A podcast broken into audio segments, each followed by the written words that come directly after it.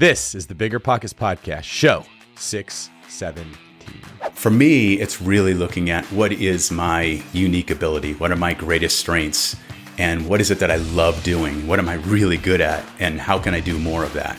And the only way for me to do more of that personally is to have someone else handle the other stuff. And there's people who love bookkeeping. You know, I'm not, I can do it, but I don't love it. So hiring someone who is a bookkeeper who loves bookkeeping who's totally into reconciling and getting everything right. What's going on, everyone? This is David Greene, your host of the Bigger Pockets Real Estate Podcast, joined today by my co host, Rob Abasolo.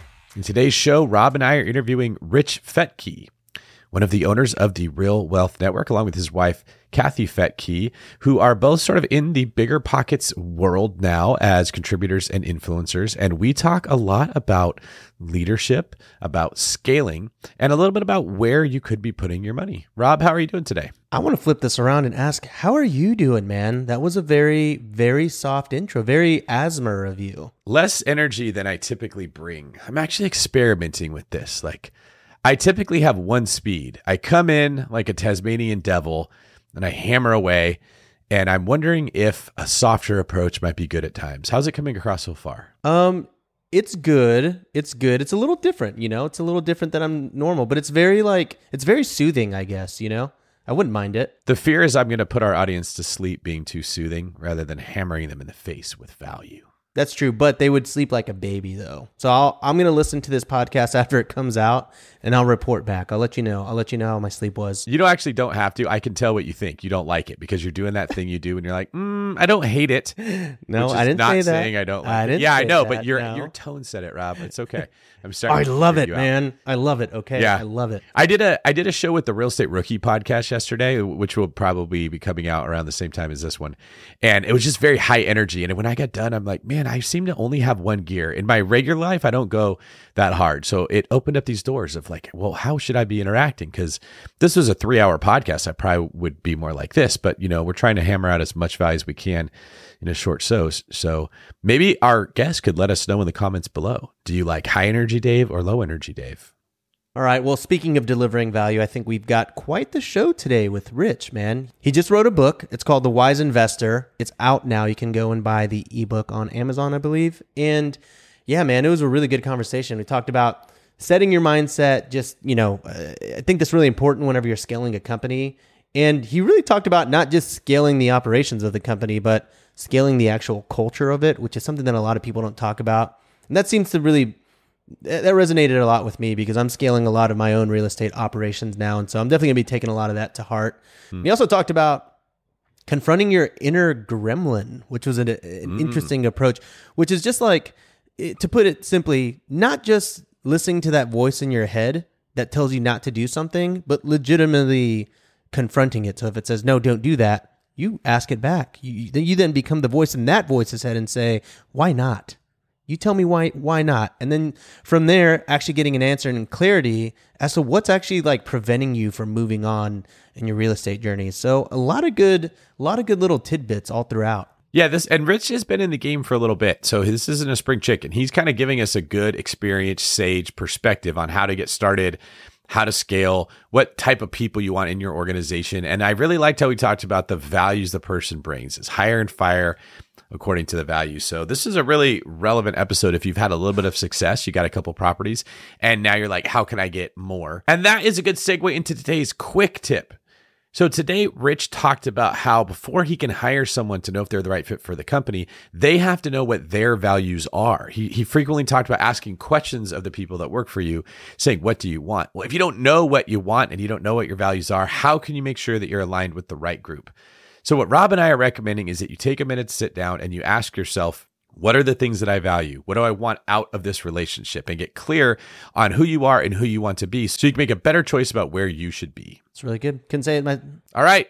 Rob, before we get into the show, anything you want to add? No, that's a really good quick tip. You know why? Because yeah, I think look, man, for me, I'm just like my my mind is just like a, a floating ether of ideas, and so literally like bringing some level of organization to your life and to your values, and actually writing stuff out can really just clarify who you actually are as an investor. Yeah, didn't mean to get so profound in the intro, but here we are. Sometimes you can't help it. A man like you, with the uh, the wisdom of Seneca mixed with Marcus Aurelius, can't really help but be profound and sage in most of what you say.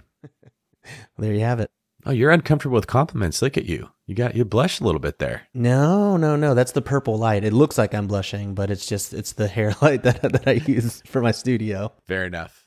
Remember when you had to pay to get a lead's phone number? It was like the dark ages until Deal Machine made skip tracing a thing of the past. Now, with your Deal Machine plan, you'll get unlimited access to phone numbers and contact information for no extra cost. That's right, get high quality, reliable information trusted by leading financial institutions, all fully compliant with the federal Do Not Call list. Explore over 150 data points, including age, gender, marital status, occupation, and a ton more. Trust me, this is the data you need for off market deals. With new filters, people flags, and color coded phone numbers, lead management just got a ton easier. Ready to step up your investing game? Sign up for a Deal Machine plan today and gain immediate access to this unlimited treasure trove of contact information and phone numbers. Just head to dealmachine.com/bp. Transform your lead generation and deal making strategies with Deal Machine. Sign up today and start exploring the unlimited possibilities at dealmachine.com/bp. Passive income without the property headache? It's possible. There's a way to invest passively in real estate and get monthly income without any tenants, maintenance, or property management. The Wealthy have been doing this for years, and if you're an accredited or high net worth investor, you too can collect cash flow without the headaches that come from owning rentals. How? By investing in a private real estate fund with PPR Capital Management. PPR's co founder, Dave Van Horn, wrote the book on real estate note investing for BP. But he's not just investing in notes. Dave and his team also have an extensive background in commercial real estate. And with PPR Capital Management, they're strategically investing in both notes and commercial real estate nationwide. With over half a billion dollars in assets under management, PPR has provided individuals with a steady source of truly passive income since 2007 without ever missing a payment. Check them out at investwithppr.com. Again, if you're looking to get monthly passive income from an experienced team with a strong track record, go to investwithppr.com today. What's better than low money down? No money down. Now, through Rent to Retirement, you can buy a brand new construction, turnkey rental property for no money down. Wait, hold on. This can't be right. I need to double check with Zach, Rent to Retirement CEO. Oh, hey, Rob. Zach, how the heck are you selling turnkey rental properties for $0 down?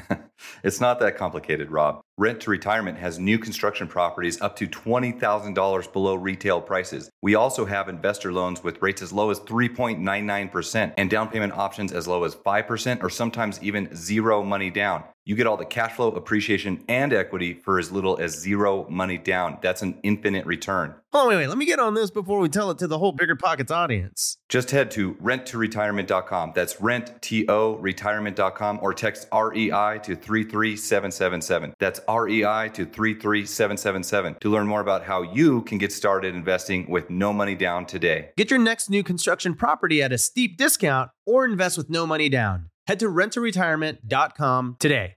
All right, let's bring in Rich. Rich Fettke, welcome to the Bigger Pockets podcast. How are you today? I'm doing awesome, man. I started the day with a morning surf session with Kathy, my wife, and uh, so I'm pretty stoked right now and great to be here. So, is this a Jocko thing where you wake up at 4 a.m., you go get a workout in, then you go surfing? you uh, you save uh, an indigenous people from a horrible tribal warlord. You play some guitar, you do some jujitsu, and then it's nine thirty, and you go have your coffee, and the rest of the world's waking up. Exactly. Well, I also take a picture of my watch and I post it, and then I picture do a picture of all the sweat on the floor too. So yeah, and then put put aftermath or get some as your caption.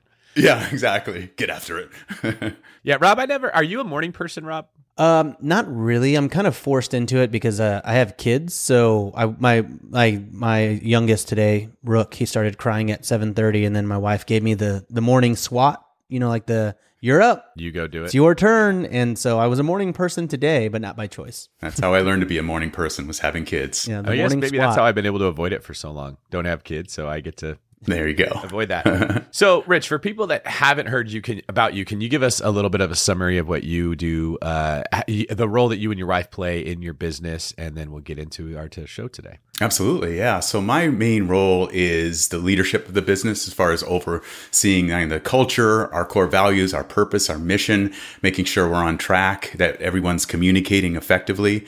Um, that's been the main focus. Um, definitely on the marketing side too. You know, that's when Real Wealth started, I was my official title was chief support guy. So when Kathy needed a, a website, I created the first website and then the second website.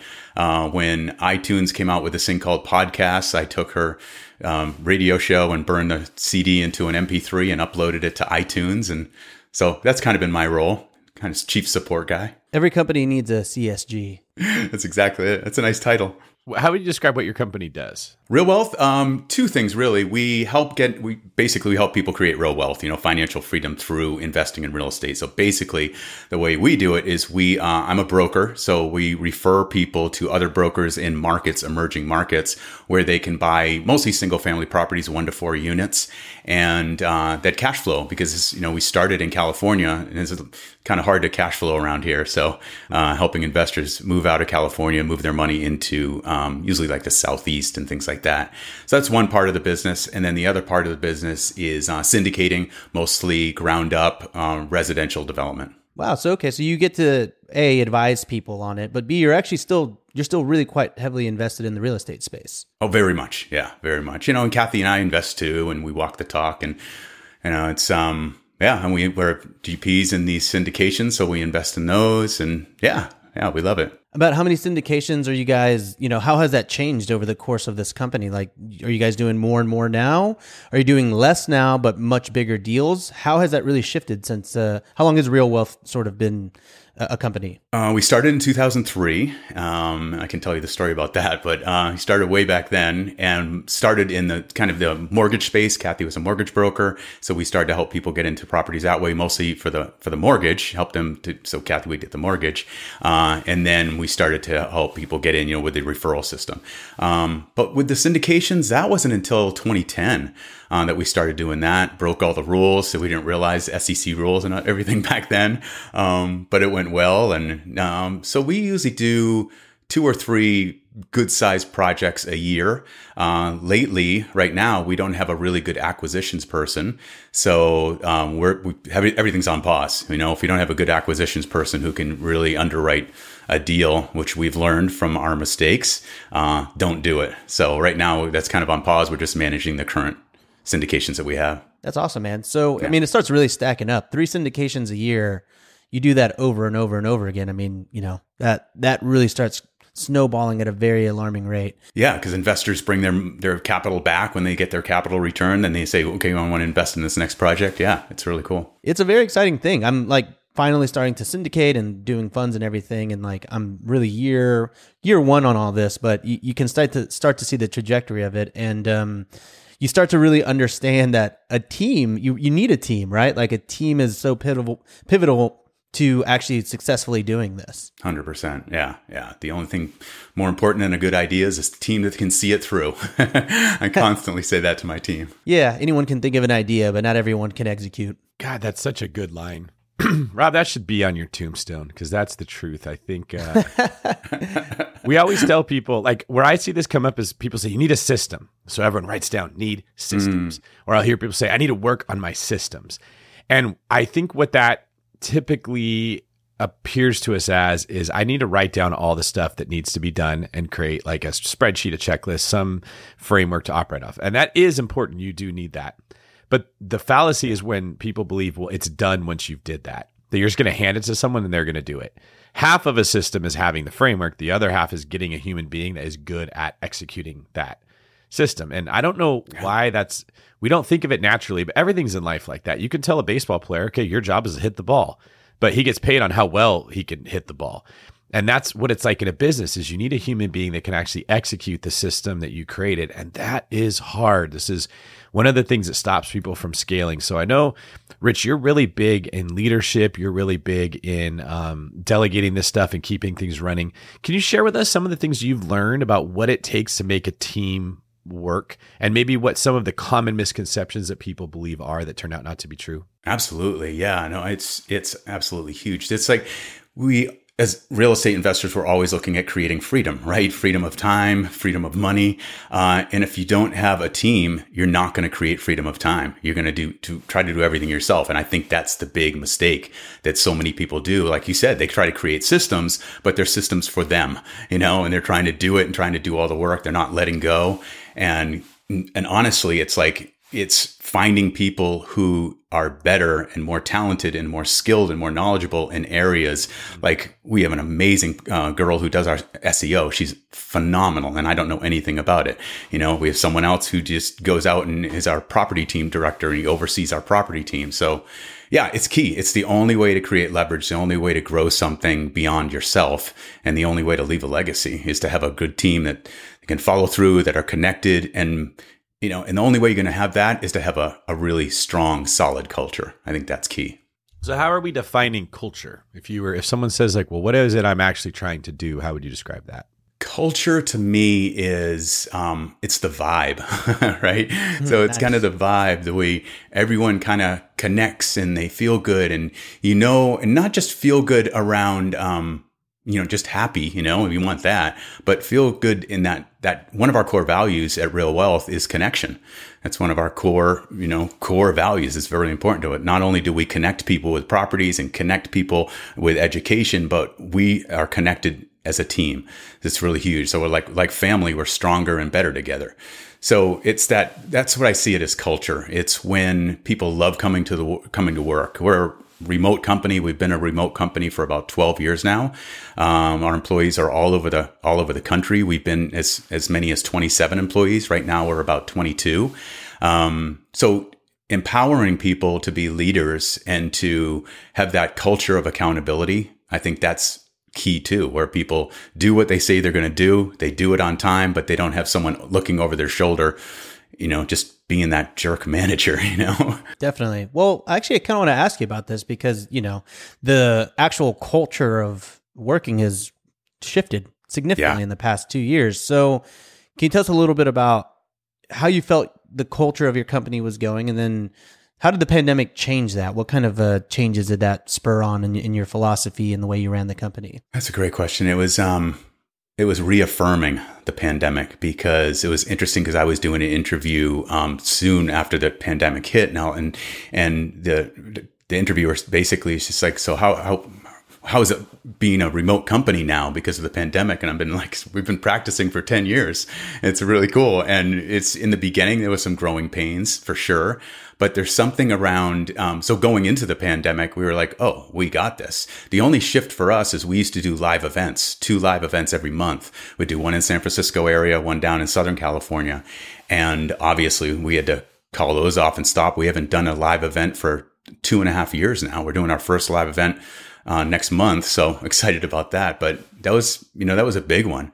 It was just shifting from that. And then we're like, okay, so how are we going to do events? How are we going to have people feel connected? How are they going to get to meet the property teams or learn more about a syndication? Um, and we're great technology, you know, it's amazing. So we use Basecamp uh, for all our project management. We use uh, GoToMeeting and Zoom for our, our meetings. Everyone has our cameras on, just like this, so we can see each other. So I think that's a big part of the culture. So I know you talk a lot about mindset, you know, that that's one of your big philosophies. Can you tell us a little bit about, you know, that pillar in your philosophy of culture or, you know, eh, kind of in your investment investing strategy? Walk us through your philosophy on how mindset impacts the overall culture and, you know, your personal investing strategy. I think it even goes beyond mindset. It's definitely mindset is huge, you know, that, that is absolutely massive. And, you know, how we think creates our life. and there's no doubt about it. Uh, I, I think it's more about becoming the best version of yourself. To run a good, solid company, you have to be a good, solid leader and for everyone in the company for them to be their best it's and show up the best work wise it's them becoming the best version of themselves. I mean the bottom line is like when we get better everything around us gets better right? It's like when you work on yourself and you re- really get clear about what is that best version of me? How do i want to show up? How do i want to give? If if an obstacle comes at me a challenge do i crumble? Do i woe is me? Or do I look at that challenge as an opportunity, as an adventure, uh, something that's going to make me stronger and better? And so I think it starts with you and getting really clear on who you, who are you at your best? Who is that best self? And what are those core values that are important to you? What do you really believe in? What do you focus on? Get that solid first and then that carries over to your business. So kathy and i got really clear on what are our, our, core values. We met in a personal development workshop so we we did a lot of work on this core values and goals and all that stuff. So we carried that over and when we set the core values for our company we didn't just do that from us just saying these are the core values. We came at it and said these are the core values that are most important to us. What about you guys? You know this is when our team was like 10 people but we had everyone you know, we had a whiteboard. We were writing all the core values, what's important, and we did the the the combining, combining them all into one, and then boil it down to just a handful of of core values. So I think it starts with that. It's that mindset of becoming the best version of yourself first, and then that shows up, and then you create a great company based on awesome core values. So when you're looking at challenges as problems, you know, that's kind of one of the things that you're talking about here and looking to them as a, a, challenge as an adventure. Is there like an actionable tip that you can give someone here? Because on the surface, you know, it's pretty easy to say like, Hey, face your challenge here and make it an adventure. But is there mm-hmm. kind of a, a tip you can lend to the audience for actually being able to like run full force towards this, this mindset, if you will? Oh yeah, absolutely. So before we created Real Wealth, I was a business and personal coach. I got into that industry early, 1995, and um, because of that, it really it just getting into it early and really learn, learning and, as a baseline. And the one thing I've seen, it doesn't matter. I've coached CEOs and to homemakers and everything from artists to attorneys, and every single person I've ever coached, including me, has this little voice in their head. It's this little, I, I like to call it the gremlin. It's this itty bitty committee inside our head, right? It just, it beats us up. It tells us you're not enough. You can't do that. You're going to fail. Look at this person invested over here and they failed. Same thing's going to happen to you. All this stuff, you know, every single person. So I, I think it really comes down to that first. It's identifying what is that gremlin and the gremlin's super powerful when it's it's in our subconscious mind, right? And it's always been there to try to protect us, protect us from embarrassment and failure and loss. But sometimes it overprotects. So I think it's just for me, I think the best process to just kind of check in on a regular basis. If you're feeling something in your body, you're feeling butterflies, or you're feeling, you're clenching your jaw, or you're about to, I mean, I obviously I'm gonna I had some gremlins before this interview. It's like, Rich, you're gonna be on bigger pockets. My gremlin starts saying, You don't know, know enough about multifamily, you don't know about, about the economy, you know? It's like, okay. So I just stop. You take a super deep breath in, which actually stimulates your vagus nerve and it affects your prefrontal cortex of your brain. It slows down your heart rate, it calms you, and it has you see things in a different way. So I think that way of processing processing that gremlin and just taking a deep breath and saying, okay, hey, Mr. Gremlin or Ms. Gremlin, what's going on here? What do you need from me? What are you trying to protect me from? What, what's the, what's the warning signal here? And most often that little voice will just say, I'm afraid of this, or you need to do this, or you need to be aware of this. And then you say, okay, cool. Anything else? And it, it seems weird. It seems kind of hokey or woo woo or something. But when you do it, that you get that answer from your subconscious mind, which is so much more powerful than that conscious mind. And you start to get these new answers about, oh, I see how I can move into this. So I think that's a, a really powerful tool that I've seen work, you know, over the last 25 years as a coach. So, Rich, if I know, hey, I need to figure out what my core values are before I know what the right team to join or that company to work for or investment strategy to pursue is, but I've got shiny object syndrome, which typically is like I don't like where I am, so everything feels better than this. Mm.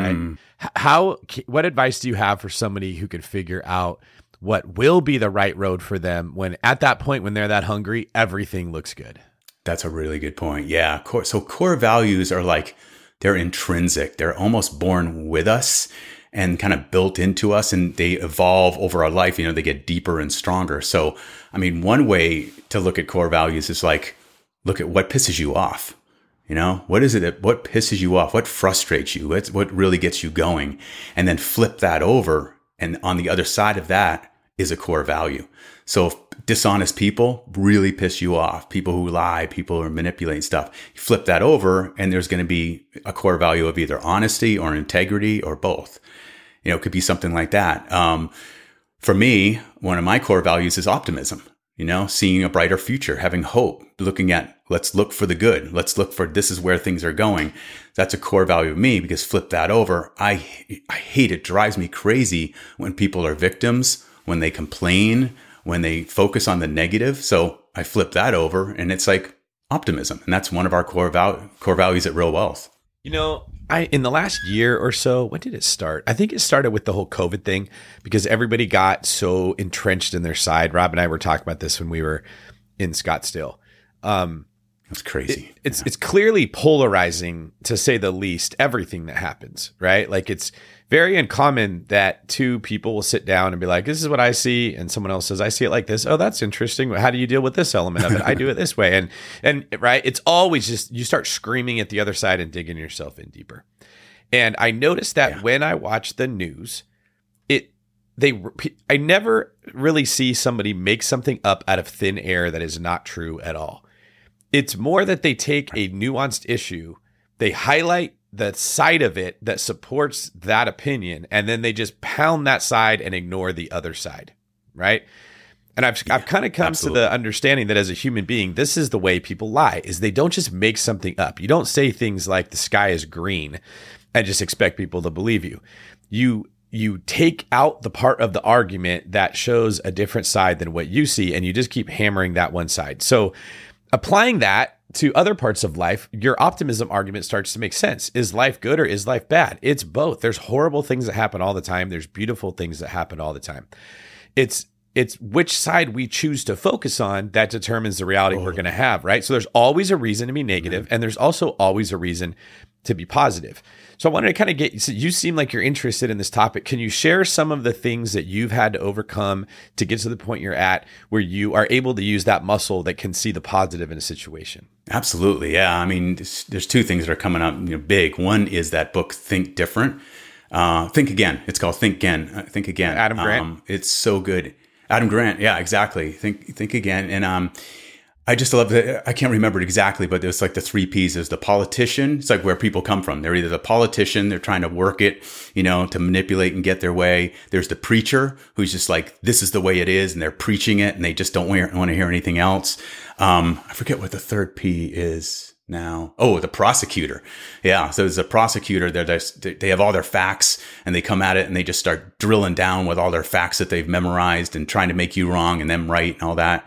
And so his third, I mean, his fourth one, he says, is to be a scientist.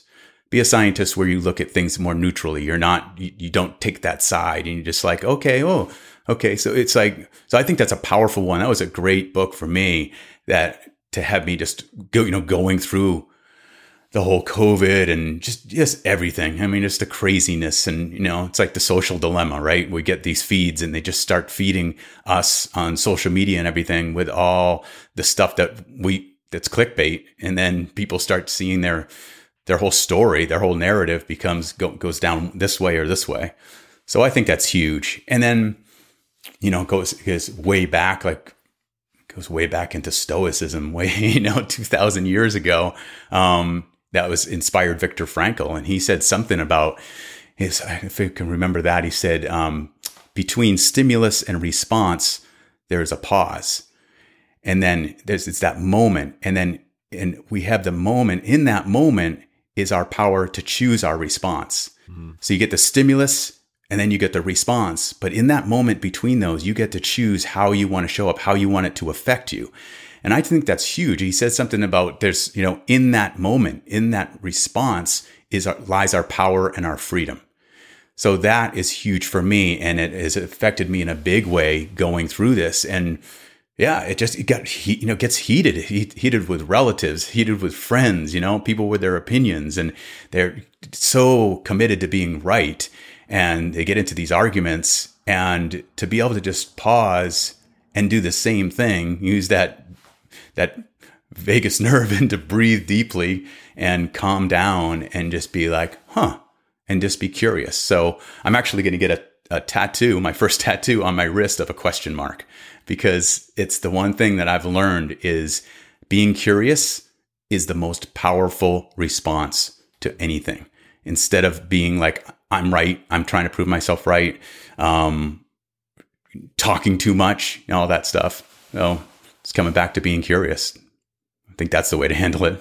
Yeah, for sure. Well, I mean, you know, I think we're all recalibrating and we're finally at a place where we're, you know, we're back a little bit, you know. We can we can all converse and I think there's a lot more positivity that comes from conversing in person too, you know what I mean? So that that's actually sure. one of the things that I really miss.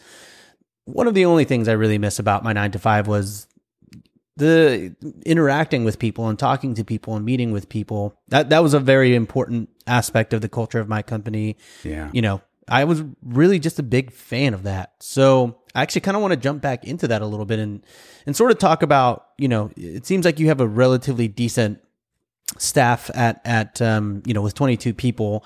So I'm kind of curious, are you effectively like when is the next hire come for you? Because I, I, know that a, a, big part about scaling a both the, the company and the culture, you know, there's got to be some delegation that that comes along. So is every new hire for you? Is that just you know another way for you to delegate something that you can't do? Um, you know, or is it is it just you know a numbers game where you just need more people to kind of handle some of the smaller tasks for me it's really looking at what is my unique ability what are my greatest strengths and what is it that i love doing what am i really good at and how can i do more of that and the only way for me to do more of that personally is to have someone else handle the other stuff. And there's people who love bookkeeping. You know, I'm not, um, I can do it, but I don't love it. So hiring someone who is a bookkeeper who loves bookkeeping, who's totally into reconciling and getting everything right.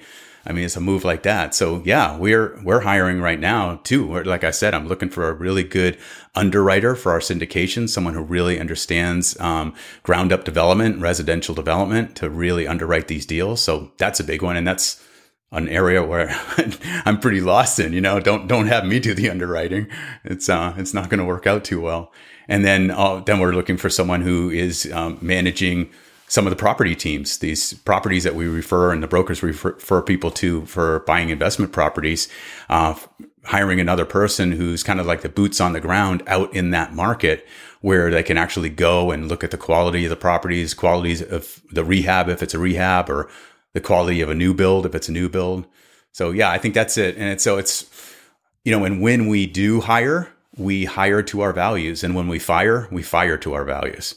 So we look at when we're doing an interview, we might say something like, "Tell me about a time in your life when." Um, you were challenged on the integrity side of things when you really had to apply this core value of integrity and boom you put them right on the spot and they'll and see what they come up with and see where they are with that Sure. Yeah. Hire and fire based on your values. I really like that. And I think this is a, really interesting topic, certainly because I imagine when you're a little bit smaller, like myself, it, it's really tough to let go of control because like my operation runs well, um, but it does require me to be there. Right. And so I feel like every new person I bring onto the team is just, it's letting go a little bit of the, it seems like the quality, but I know that that's not really how it goes for you, can you tell me about your your your thoughts here? Like when you hire someone and you're you're saying you don't want to do the underwriting or you don't want to do the bookkeeping. Do you ever feel like you're just letting go of control, like a small aspect of control of your company? Yes, absolutely. That's that's part of the whole dilemma, right? You know, letting go of the vine and then letting go and trusting. But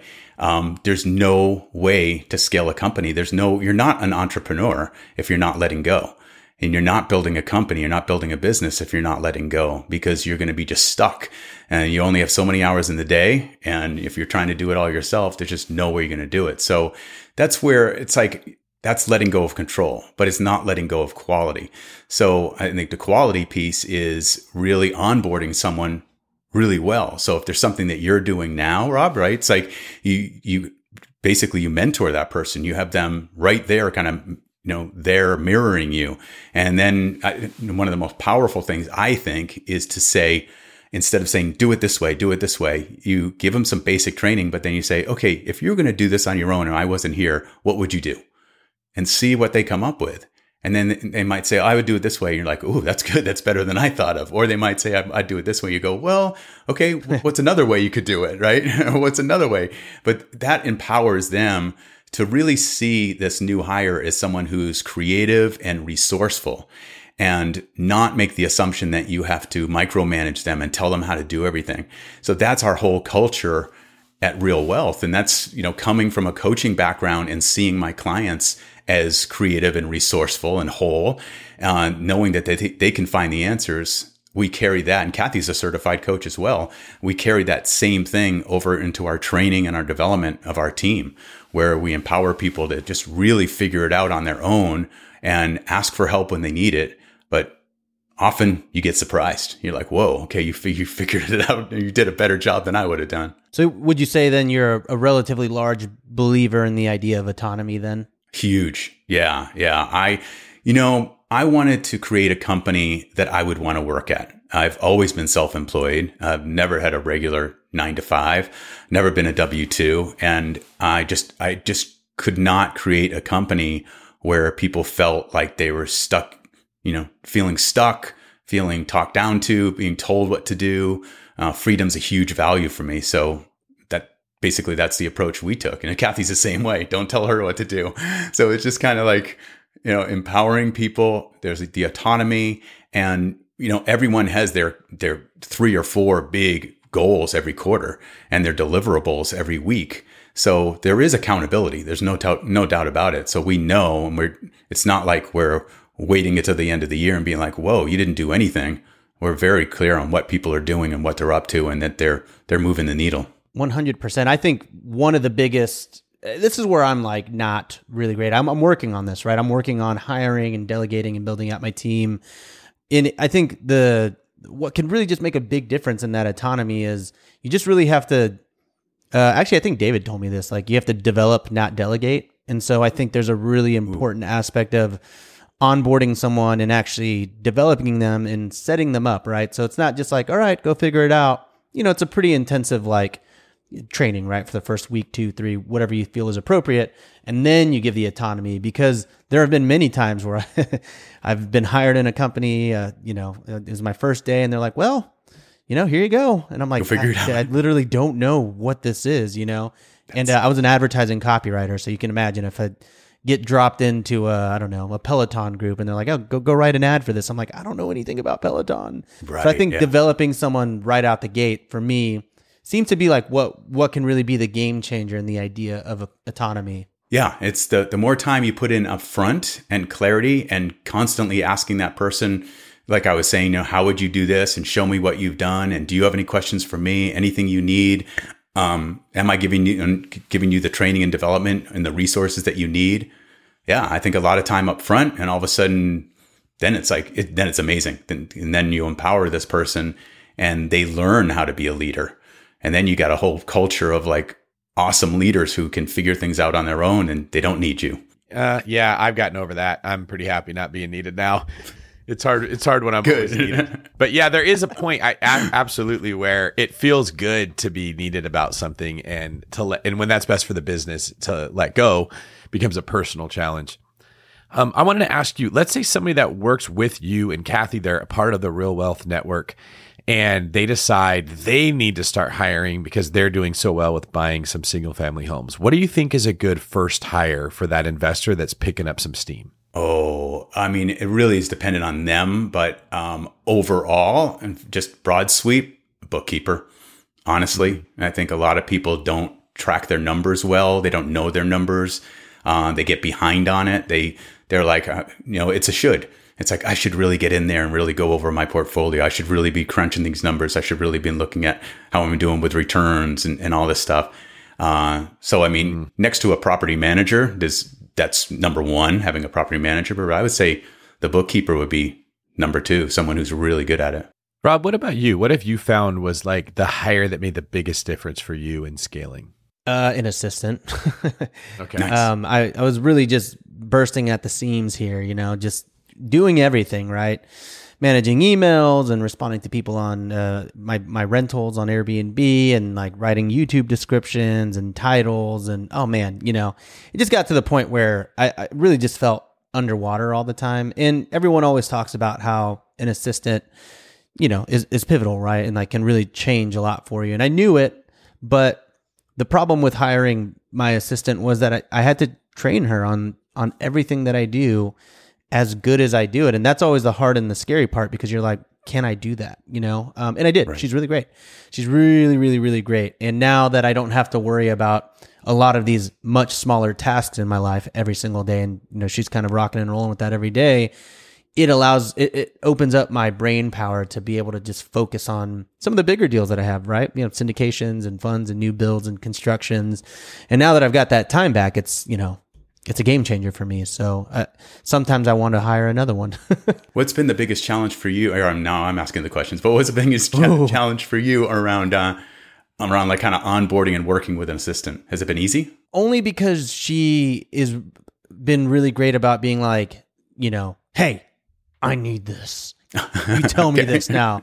So I Forced told her like, yeah, I mean, I, I told her that it's it's her job, literally to annoy me. Cause she, you know, I was like, I don't ever want you to feel like you're annoying me. Cause that is very common, right? Like I've had another assistant before and she was great too, but it was always meant to be like a two month thing. And she was always like, Oh, I just didn't want to bother you. I'm like, no, no, no, no. You need to bother me. If you don't bother me, things will not get done and I will just ignore you. So I think the hard part with hiring somebody, just in general, especially someone like an assistant, is that it forces a level of organization that I just don't have. Mm. You know, detailing the systems, right? I know the systems, I made them up, but I never wrote them down. And So now I sort of have to like write them down or do a loom and, and record a lot of just things that are so easy, but I'm like, oh, I can't believe I have to show them how to log in to this website. But I know that by doing that, that means they'll never ask me about it again. And so it's just been really hard. And this is kind of like one of the things, even with, um, like on YouTube, like I had a, a lot of sponsors, like I had 12 in a row. And that's usually a really good thing, right? Because it's like a, it provides good income and everything. But Yeah. it required a level of organization out of me that I didn't have because I had to be ahead of schedule with outlining and editing and getting things back to them. And so that's where I'm always most uncomfortable when I'm put in a position to I guess it's really just delegating when I have to like give something over and actually organize my thoughts in a way that makes sense because usually it only has to make sense to me. Yeah, I mean that's we're huge at our company on documented processes. So just what you're saying is, um, and thank goodness because when we have someone leave or someone has to move or they take a different job or something like that, having all those documented processes, and that's why I was saying we use Basecamp. We put all of those documented processes in there, and then yeah, like you said, Loom videos and screen captures, and you know, documented step one, step two, and checklists. You know, using the checklist manifesto book, kind of following that, and have everything in checklists.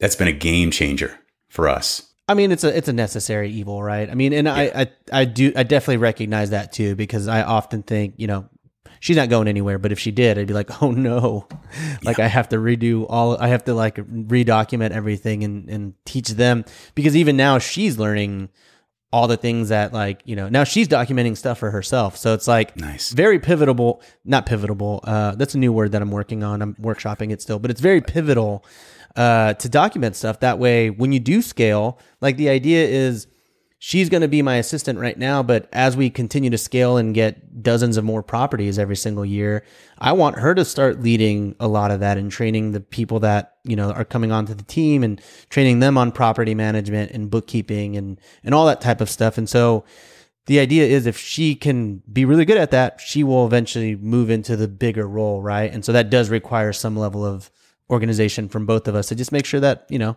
we're all happy and we're all in the clear And that's huge. And one thing I'd highly recommend, and maybe you have done this already, but checking in with her and asking, where do you see yourself in three years in with me in this company? Where what position would you like to be in? What do you see? What do you envision?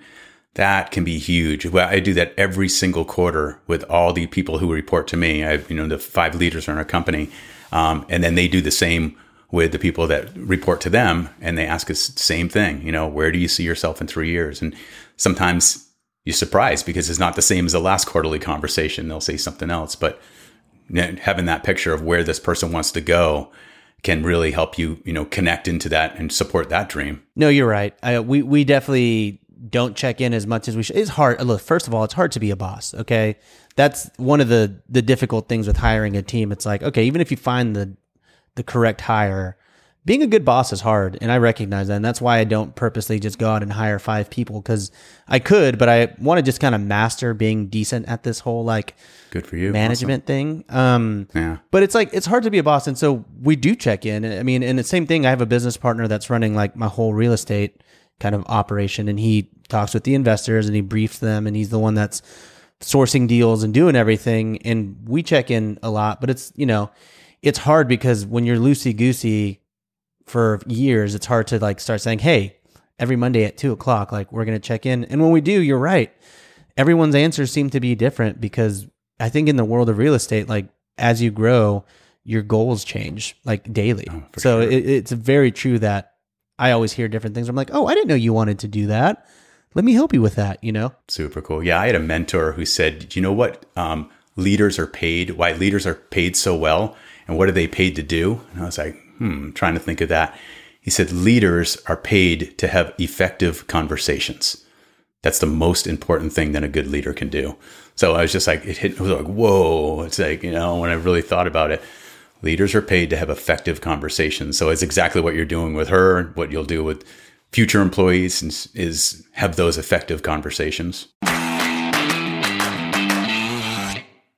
We're always looking for ways to improve, searching for better. But when it comes to hiring, the best way to search for better is by matching with quality candidates. If you need to hire, you need Indeed. Indeed is your matching and hiring platform with over 350 million global monthly visitors, according to Indeed data, and a matching engine that helps you find quality candidates fast. Ditch the busy work. Use Indeed for scheduling, screening, and messaging so you can connect with candidates faster. And Indeed doesn't just help you hire faster. 93% of employers agree Indeed delivers the highest quality matches compared to other job sites, according to a recent Indeed survey. Leveraging over 140 million qualifications and preferences every day, Indeed's matching engine is constantly learning from your preferences, so the more you use Indeed, the better it gets. Join more than 3.5 million businesses worldwide that use Indeed to hire great talent fast. And listeners of the show will get a $75 sponsored job credit to get your jobs more visibility at Indeed.com slash BiggerPockets. Just go to Indeed.com slash BiggerPockets right now and support our show by saying you heard about Indeed on this podcast. Terms and conditions apply. Indeed.com slash BiggerPockets. Need to hire? You need Indeed.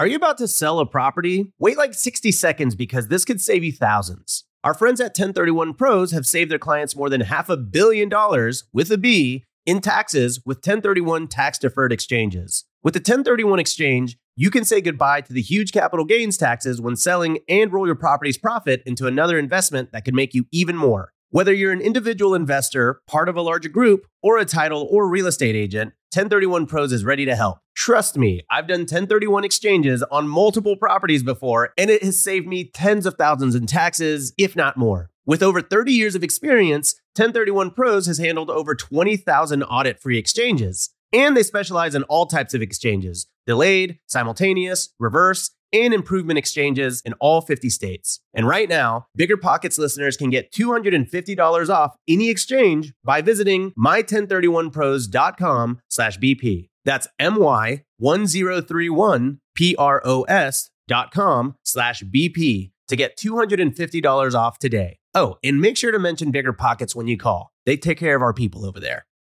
eBay Motors is here for the ride.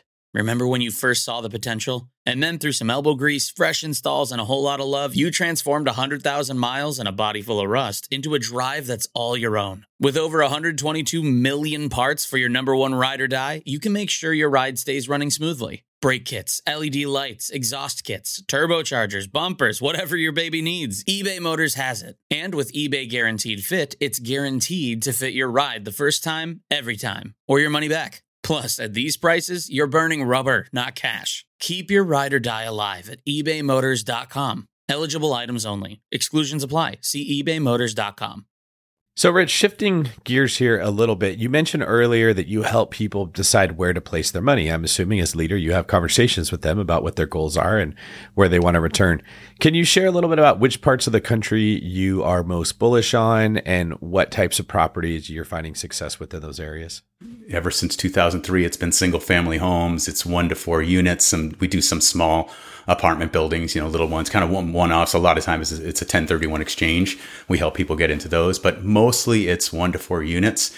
Uh, and mostly it's in the south, southeast. Honestly, it's like Florida's been huge. The Dallas area has been great for us for many, many years. Um, we've done a bunch of stuff in Pennsylvania, Ohio, um, North Carolina. It's been really good. Um, Indianapolis.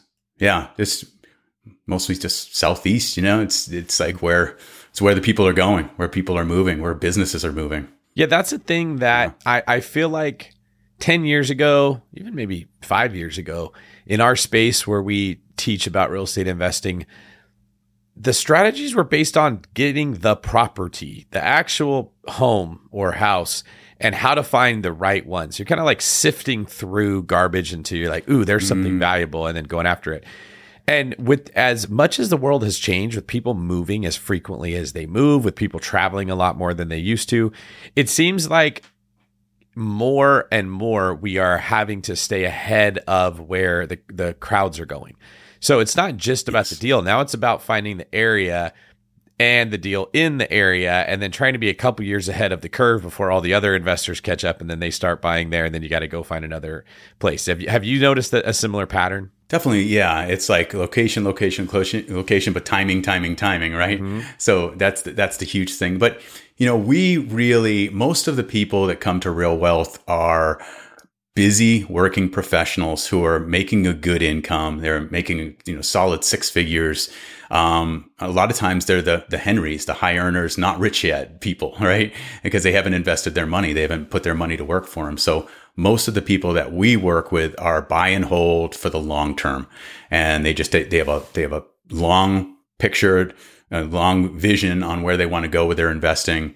And they just want to they want, a lot of people come in and they just all they've done is the 401k and the stock market some crypto a little of this but they're wanting to get out of that volatility and they're wanting something that's going to be a you know good hard asset. And also honestly they also want the tax benefits and the depreciation. So most of the people we work with aren't so much about the the timing of the market or exact they, mm. they don't have to be so concerned about that because in the markets we're going into and helping them get into it's just a long-term 10 20 30 year vision for these yeah people. and that if we're being completely honest i think that's the best strategy right now because there's going to be some short-term volatility interest rates are going up every time yeah. As human beings, anytime there's change, there's typically like a pause. It's just it's kind of how we're wired. So you're walking through the forest, you hear a sound you've never heard. The first thing everyone does is yeah. freeze. What was that? Right? And right. then okay, it did nothing killed me. You start walking forward, you hear a different sound, you freeze again and we're just in from what it looks like to me we're starting to see these changes happening more and more and more frequently right? There's a virus that's going to kill everybody right. and then that's all we're doing and now that's done. And then do we have world war iii coming up? And then while that's going on. Well now interest rates are coming up and at the same time they're printing a bunch of money and at the same time other countries are doing things too and now the news is spreading this around so we hear about it constantly much more than we ever did so there's a lot more pauses that are occurring and when you take that 5 10 ideally 15 20 year perspective failure becomes almost impossible. It's very difficult to fail when you go that long.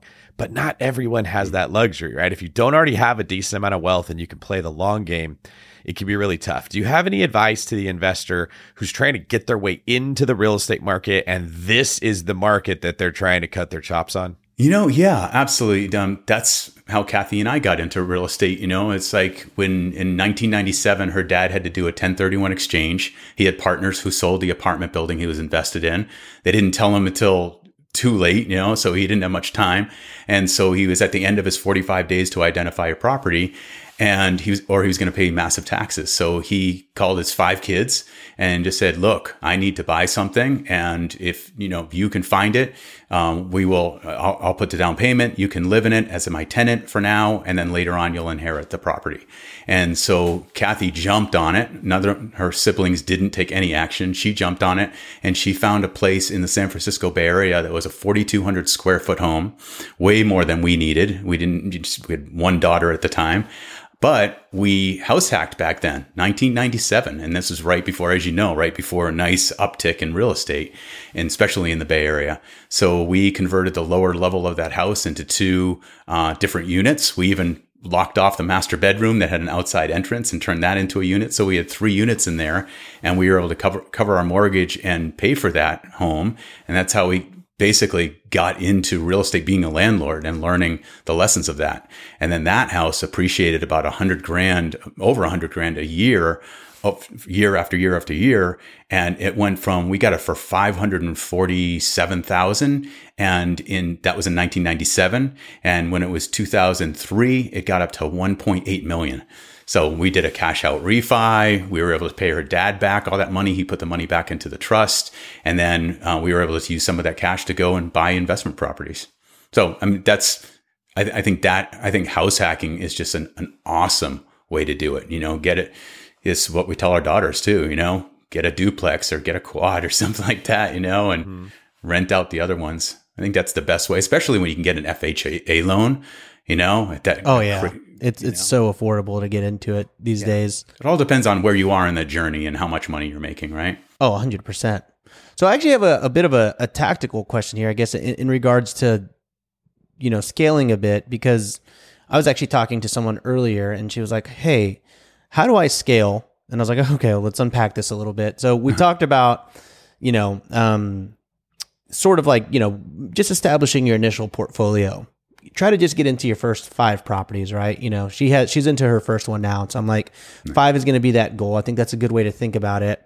But you know, at a certain point, uh, then you'll get to ten, and you'll start to realize that going out and acquiring single family residences are really tough. It's really tough to just do it all the time. It's like yeah. not super super scalable, and so I was like, you know, at a certain point, like for me, where I'm at in my journey, I'm starting to run more syndications and, and starting funds and everything, that to me is like the biggest way to scale in the real estate world, you know, and really just kind of you know explode your portfolio if you will. So for sure. I'm kind of curious for you uh, considering you do so many syndications and you, you're rocking and rolling here what is like a very like tactical step? Like what does that look like for someone that wants to go from you know like let's say a 1031 purchase or a single family residence or maybe even a duplex or a house hack how does one get to that next level of syndication? Like, is there a tactical way to do that? Or is it just all luck? Like, do you just fall into a syndication? That's funny. Um, you know, for us, it was it was more luck because we had a developer come to us and say, "Hey, this this this is after 2008 and it was this project in Portland and the guy who was building these townhomes right on the river in Portland had a uh, he had about 20 million into it. He was almost done. He owed 8 million to the bank. Uh, Lehman Brothers collapsed and we were able to come in and raise 3 million to buy him out and then finish that project. So it was a very much, and it was incredible. Investors got over 20% return on their, on their money. Um, but that, so that was kind of like the luck one. But coming back to your question, you know, I think the bottom line, it's learning it's learning and being around people that know what they're doing. So I think, like you said, that one person you were talking to, she get, she's got her first investment property. That is a game changer. That is the mindset shifter of buying your first property. Oh yeah. There's so many people, and yeah, you know this. It's like that. That's when you flick the switch and all of a sudden you go from not owning a property to being a landlord or owning an investment property, something happens here. And then you start getting this new self belief about, oh, I'm going to do my second, do my third. Yeah. And single families are scalable. I mean, I know people who, uh, who own a hundred single family properties and sure, they got it sure. all dialed in and stuff, but more, way more than I would want, you know, it's like, I'm happy with 20. it's cool. Right. And, right. And then you can go, yeah. So I think it's, I think it's, I think a single family is a great way to start and to learn and to get your chops and all that stuff. And then it's um, it's growing little by little. It's like going and saying, okay, I'm I'm going to get a, a, small apartment, and but before you do that, it's going to these conferences, it's listening, it's it's it's listening to the podcast, you know, it's reading the books, it's not signing up for the hundred thousand dollar, you know, mastermind. It's taking that, you know, it's amazing what people put in so much knowledge and education into a book that costs 20 bucks. It drives me crazy when people are like spending massive amounts of money. I have one member who came to Real Wealth and she had spent over 50 grand just on education and didn't own a single investment property. It makes me so sad. So I think it's like getting into that first property, then learning, connecting, talking to people. Um, going to these conferences and saying, "What are you doing?" You know, can and getting a mentor. Honestly, I think that's what it comes down to. Get someone 100%. who, yeah, that's a huge. Well, and I told her the same thing. I was like, "Look, you know," because she was like, "Well, yeah, I mean, you can do a syndication, but how do I?" I'm like, "Well, yeah, you know, it's going to be different for everybody, but." It's not like you're the you may not be the GP on your first syndication. You may just be an LP, right. put some money in it, and then you know yep. maybe on the next one you ask, "Hey, can I play a very small role in, in the next syndication? Whether that's, hey, maybe it's the bookkeeping or maybe it's the admin side of it. And you kind of work your way up. You know, you don't have to just start with like a $50 million uh, fund or anything like that. You know, you should kind of go accordingly. Yeah. Right. You, you shouldn't. It, yeah. Just, it doesn't work work super well for the people that just jump right in. Although, I mean, obviously, it, there there have been some rock stars out there. Yeah, but usually, if you look at their backstory, it's usually they didn't do a fifty million dollar syndication on day one, right? Yeah. Right. And also, there's people who've done that and they're in jail. I'll throw this in there too. There's more of those success stories from inexperienced people in the last five to 10 years than at any other time. 100%. Because this has been the 100%. best market ever. You can make a lot of mistakes and still make it out. And this has been known, but it's just you live in there long enough and it starts to feel normal we could be coming into a time with interest rates going up and some of the stuff we were talking about earlier with inflation making assets more expensive, but the renters that you're going to be renting to, their ability to pay could be shrinking as their wages mm-hmm. aren't going up at work, but everything that they have to spend money on gas, food, their rent, all that is going up.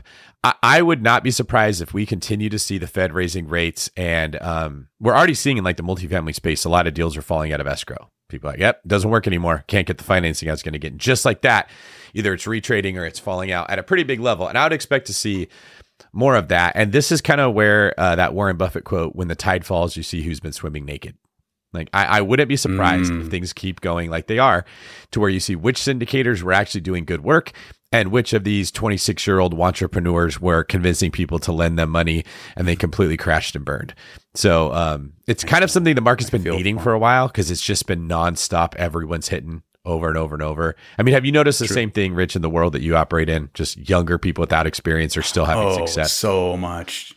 Yeah, and there's just you know being and speaking at conferences and meeting them, and they come up and yeah, and they, they say what they're doing, and it's like, and honestly, it's like you know I've talked to some friends like you know Ken McElroy is a good friend of mine, and he's talking about how there was this um, he got he was offloading stuff before all this started to happen, and he um, had sold one of his deals, and then it was a few months later, and someone was pitching him on buying this deal and talking about how great it is and how he can improve it, and he can improve management and all this stuff and it was one of the deals he sold, you know? So it's just like, it's so crazy what's happening. And I'm, yeah, I'm really, I'm really concerned for a lot of people, especially the ones with the short term financing.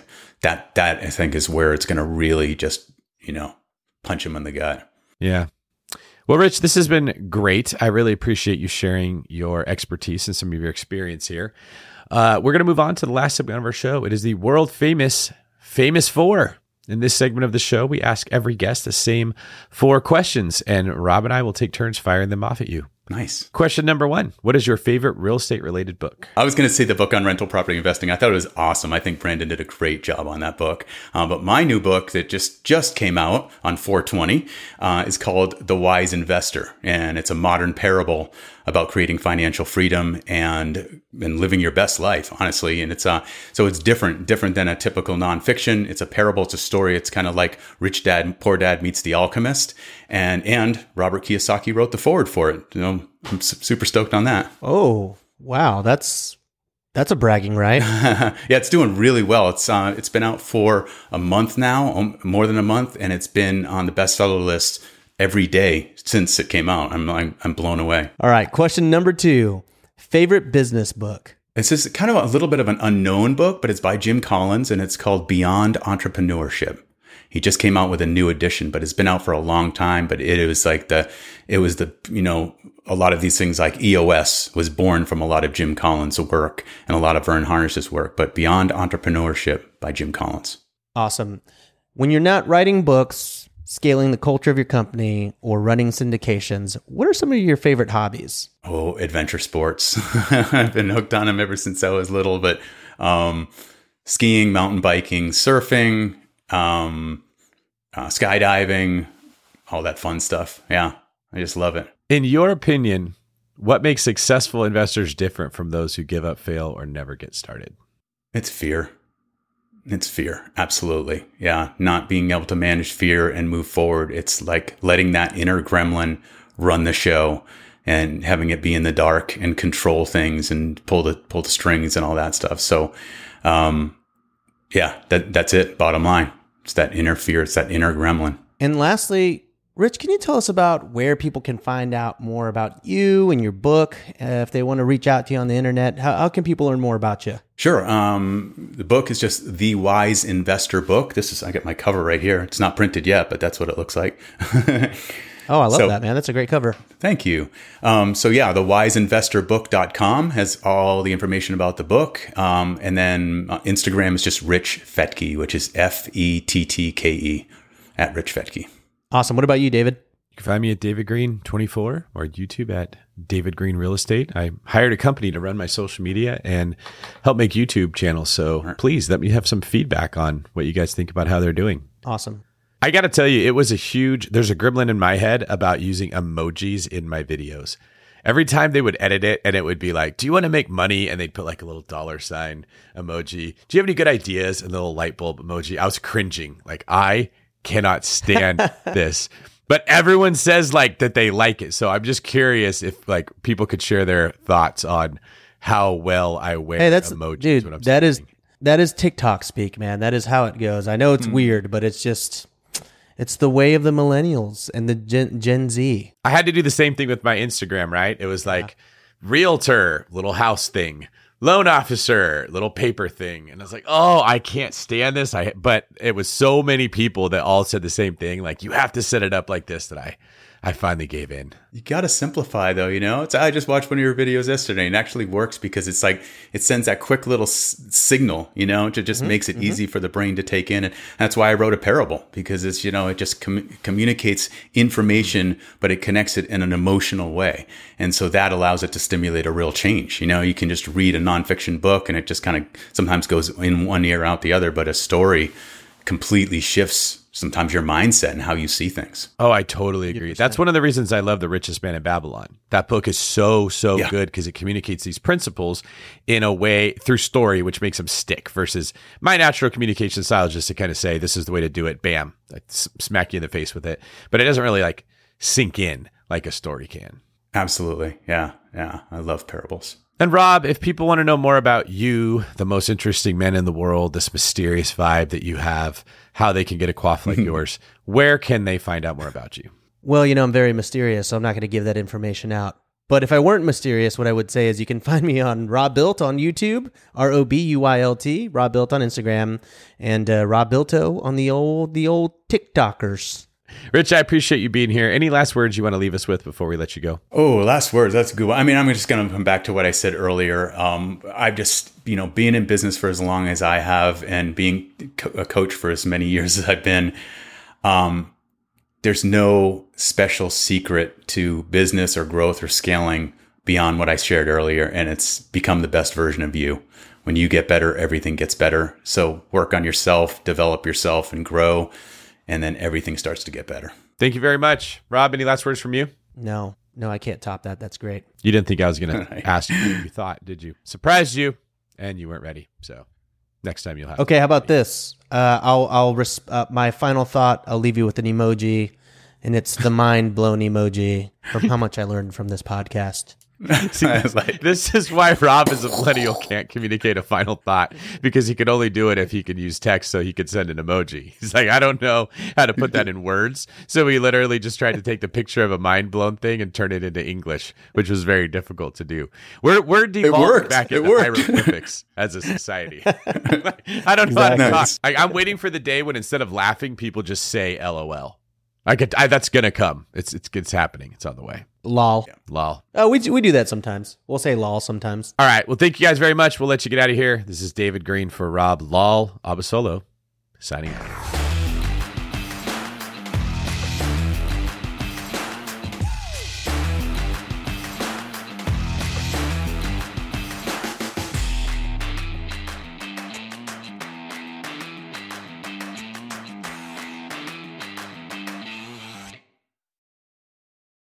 The market is changing, and finding your way can be tricky. Rates shift, headlines whirl, but your goal hasn't changed. You want financial freedom. And the best investors know it's not about timing the market, it's about time in the market. If you're ready to get into the real estate investing game or take your game to the next level, finding an investor friendly agent is your next step. With Bigger Pockets Agent Finder, you can find the right agent in minutes. Just head to biggerpockets.com slash deals and enter a few details about what and where you want to buy, and bam! Instantly match with an investor friendly agent who fits the bill. These local market experts can help you navigate the neighborhoods, analyze the numbers, and take action with confidence once and for all. This free resource is only available at biggerpockets.com slash deals. Get an agent, get the deal, and get closer to financial freedom at biggerpockets.com slash deals. That's biggerpockets.com slash deals to find your investor friendly agent today. The content of this podcast is for informational purposes only. Past performance is not indicative of future results, and all hosts and participant opinions are their own. Investment in any asset, real estate included, involves risk. Use your best judgment and consult with qualified advisors before investing. Only risk capital you can afford to lose. Bigger Pockets LLC disclaims all liability for direct, indirect, consequential, or other damages arising from reliance upon information presented in this podcast.